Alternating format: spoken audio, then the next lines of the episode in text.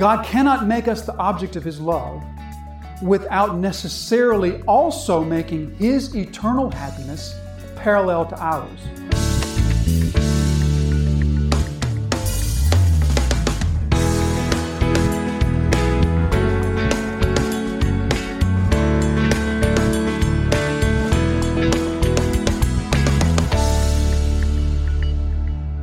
And you were dead in the trespasses and sins in which you once walked, according to the age of this world, according to the ruler of the power of the air, the spirit that is at work in the sons of disobedience, among whom we all once walked in the passions of our flesh, and carrying out the desires of the body and the mind, and were by nature children of wrath, like the rest of mankind. And here's our text. But God, being rich in mercy, because of the great love with which He loved us, even when we were dead in our trespasses, made us alive together with Christ. By grace, you have been saved. And raised us up with Him and seated us with Him in the heavenly places in Christ Jesus. So that in the coming ages He might show the immeasurable riches of His grace and kindness toward us in Christ Jesus. So our text begins with these two words, really this one word, but, and then followed by God. But God. Those are two of the most glorious words in Scripture. Scripture takes a turn here that's one of the most glorious and beautiful turns that it's going to take anywhere, cover to cover. This word but, we know what the word but means. One T. But means that what I'm about to say stands in contrast to what I just said. It means that what, what I'm about to say, what's going to follow that word, stands in opposition to what I just said. And so we know how that word works. We use it all the time. And in fact, we use it only in that sense. There's really not another sense that we use the word but. So we might say something like, We've been really dry, but it rained this morning. And so what I just said is in contrast to what I said before. It turns the thought. It turns it into a different direction. It adds information that changes the perception entirely. I was really hungry, but I ate a big breakfast.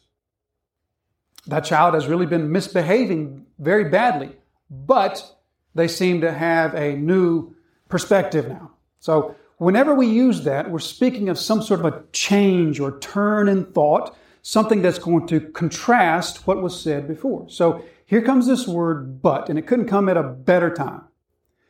Because as we took note the last two weeks, those three verses in, in the first three verses of chapter 2 are some of the most difficult verses for us to absorb. Particularly when the Spirit opens the eyes of your heart to show you that regardless how long you've known Jesus, regardless at what age you may have come to faith, regardless of just how openly, blatantly sinful you may or may not have been prior to that, when the Spirit opens your heart to see and to perceive, Paul is describing me. Whether or not it sounds like me, whether or not it feels like that was me or not, Paul's describing me. This is deadness in Christ. And so, at the heels of those three verses, this word but couldn't come at a better time. But God. And so Paul begins here just to change the focus, to change the direction. He spent these three verses showing us the dark, ugly background of who we were prior. And now he comes in with this, but God. But God, being rich in mercy. And so here, Paul gives this descriptor of God, this descriptive participial phrase, being rich in mercy. So we know that the scriptures speak to us about a God who is merciful, and the scriptures speak to us from cover to cover about a God who is identified as a God of mercy or a God who is merciful. For example, Exodus 34 and verse 6, the Lord, the Lord, a God merciful and gracious. Deuteronomy 4 and 31, for the Lord your God is a merciful God. Psalm 78 and 38, yet being he being compassionate atoned for their iniquity. Or Isaiah 55, verses 6 and 7. We heard these verses just a few minutes ago. Seek the Lord while he may be found. Call upon him while he is near. Let the wicked forsake his way, and the unrighteous man his thoughts. Let him return to the Lord, that he may have compassion on him, and to our God, for he will abundantly pardon. Now, that word mercy is not there, but clearly that's teaching the concept of a merciful God. Or listen to Psalm 103 and verse 13. As a father shows compassion to his children, so the Lord shows compassion to those who fear him. So we know that God is described to us as this merciful God. Now, in just a moment, Paul's going to use this phrase describing the love of God because of the great love which he had for us, or the great love that God has and shows for us. And then a moment later, Paul's going to bring in this concept of grace. So we got mercy, love, and grace, these three powerful descriptors of God. All of them really are describing the same heart in the same, or in, I should say, in different senses. Love is what Paul's describing in all of these verses with all these words. And so when we hear the scriptures speak about the mercy of God, it's really speaking of the love of God as well as the grace of God. So, the, so mercy, we can think of mercy, the mercy of God, as being God's love expressed toward a desperate person, toward a person who is out of options, toward a person who has brought upon themselves just condemnation or just consequences. So, mercy is God showing love in that scenario, in that situation, the situation of being destitute and helpless. Grace, we can think of grace as being the expression of God's love shown to those who are unworthy of help or unable to help themselves. That can be thought of as grace. We'll get there in just a few moments. But both of them are expressions of the love of God. And the mercy of God is something that is so familiar to us from cover to cover, that God is a merciful God. But then when we get to the New Testament, the Old Testament says this too, but when we get to the New Testament, particularly the concept of the mercy of God is presented to us in the context of salvation. God's mercy is expressed more often than not in salvation. For example, Look at Peter's testimony in Peter, 1 Peter chapter 1 and verse 3. Blessed be the God and Father of our Lord Jesus. According to his great mercy, he has caused us to be born again to a living hope. Or think of Paul's testimony to Timothy in 1 Timothy chapter 1, beginning from verse 13. Though formerly I was a blasphemer, a persecutor, an insolent opponent, but I received mercy because I acted in ignorantly in unbelief. And the grace of our Lord overflowed with me with the faith and love that are in Christ Jesus. And it goes on from there. So the mercy of God in the Old Testament is connected to salvation, but the New Testament really takes the idea of God's mercy and it applies it in a concrete way to salvation. So God is a God of mercy. God delights in being merciful. God delights in showing love, specifically in the context of one who is destitute or helpless or uh, has brought condemnation upon themselves and they are standing in, in righteous wrath. They are the righteous objects of wrath. And God shows mercy as an expression of his love in those situations. And so we are familiar with the mercy of God here, but Paul doesn't describe God as a merciful God. Not in this passage. He describes, he doesn't say God is merciful. He says being being merciful is this descriptive phrase. It's, it's as though Paul is going beyond the acts of God and God's merciful tendencies and his merciful actions, and he's saying that God actually is mercy, that his heart is a heart of mercy. And so God's description of himself through Paul here is consistent with what we think of when, when God wants to describe his heart. We took some time not too long ago when we were studying through, uh, I think it was Philippians 4 where we were, and we were taking some time to investigate the character of God. And we saw that when God wants to tell us of his heart, what he wants us to know first and foremost is that his heart is a heart of compassion and grace and mercy. And so God is, is, is almost as though he's describing himself. But God, being rich in mercy. Now, this word rich is a, is a word that Paul likes to use, particularly in the book of Ephesians, Paul uses this word rich quite a book, quite a bit. And it's the standard word for wealth. But of course, Paul's taken this standard word and he's applying a spiritual meaning to this word rich or, or wealthy. And so he describes God as being rich in mercy. Now, we've seen this word rich before in Paul's letter. We'll see it many times again. And what Paul is, is communicating here with this word rich is he's, he's speaking of a resource that God has that is supernatural in its abundance.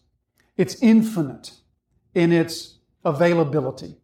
It knows no limits. It knows no boundaries. It, it will never be exhausted. This is a resource of God that Paul wants to particularly say is without limitation, that God will never exhaust himself of mercy.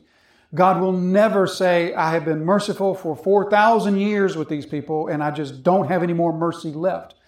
So Paul wants to, to describe God's mercy as this deep, bottomless reservoir of this spiritual resource that will never know an end as it is directed toward the objects of God's love, which are his people.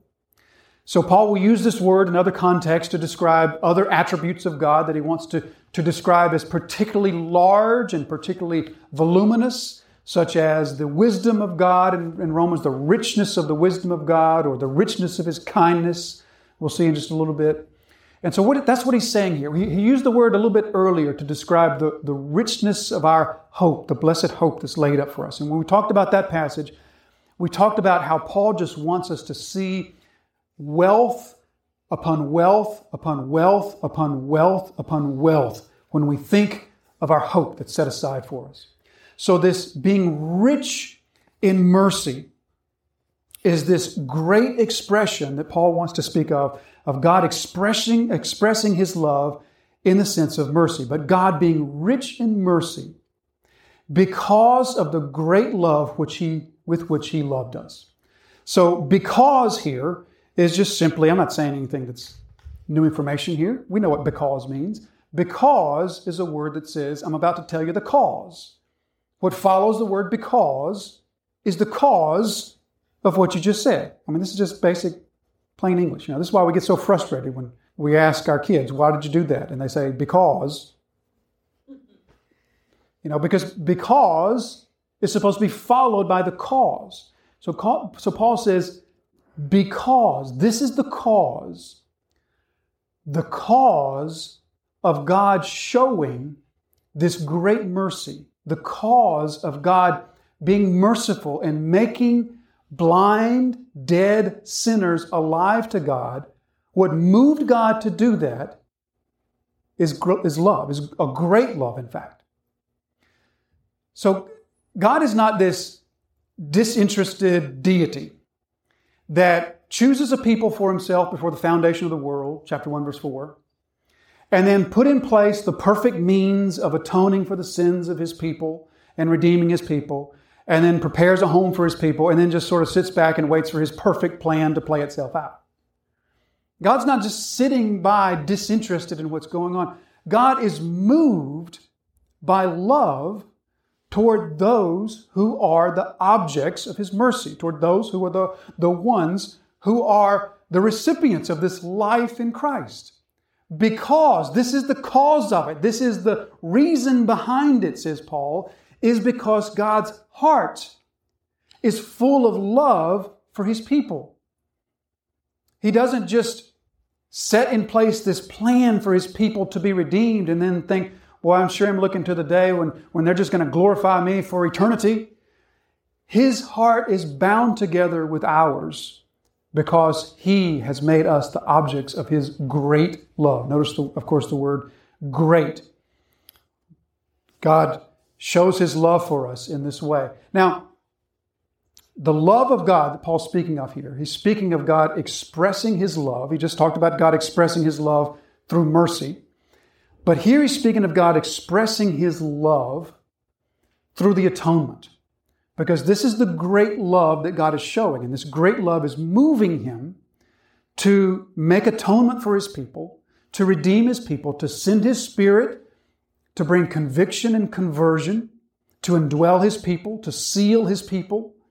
All of that is on top of the things that we read about in chapter 1, verses 4 through 14. And so the, the reason behind this is God's great love for his people. The reason for the atonement is his great love, which, by the way, the New Testament makes a wonderful connection between the love of God and the atoning work of the cross. In fact, the New Testament never mentions the love of God outside of the context of the atoning work of Christ. You may not have realized this, but you can put me to the test. Every time the New Testament speaks of God's love, it always speaks of His love in the context of Christ's work on the cross or the atonement made by the cross, or in this instance, the work of the cross in our hearts. Never does the New Testament talk about the love of God as sort of this abstract, abstract idea. It always talks about God's love in the sense, in the context, that that love is being shown on the cross by means of the cross. That is the love of God as the New Testament shows us. Take, for example, Romans chapter 5 and verse 8. But God shows his love for us in that while we were still sinners, Christ died for us.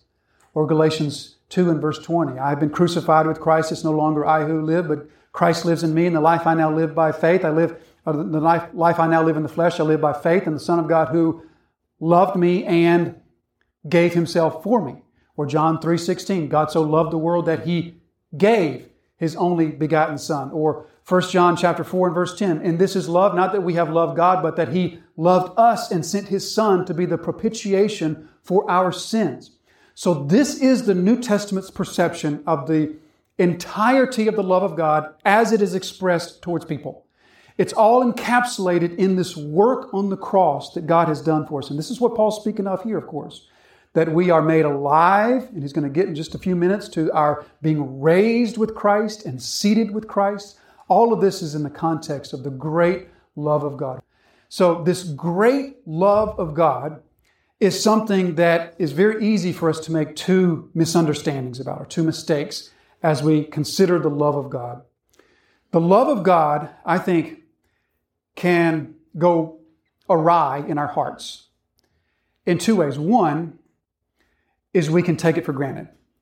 And I think that's very easy to do in the context of the church, particularly those who have been in the environment, the context of the church for many, many years. We've heard it. We've always heard God loves you. God loves you. And this is so true. But there's a sense in which you've heard it so many times and for so long that it can lessen its impact on your soul or even cease to have an impact on your soul.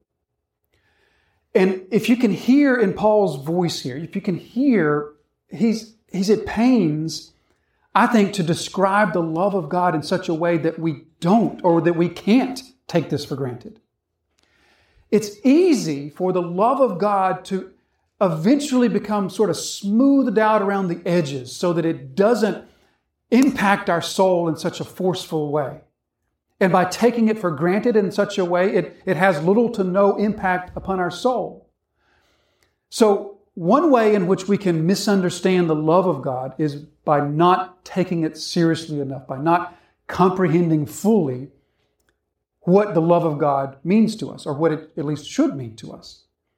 Now, we can fight against that by teaching our souls of what the love of God is and what an amazing thing that this is that God has given to us to make us the objects of His love.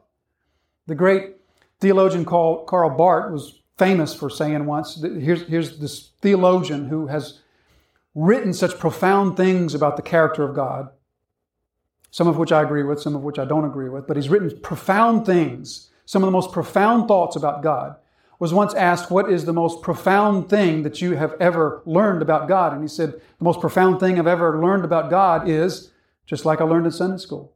Jesus loves me. This I know, for the Bible tells me so. That's the most profound thought that we can have that God would make us the object of His love is the most profound truth, probably that, that the human mind can begin to grasp.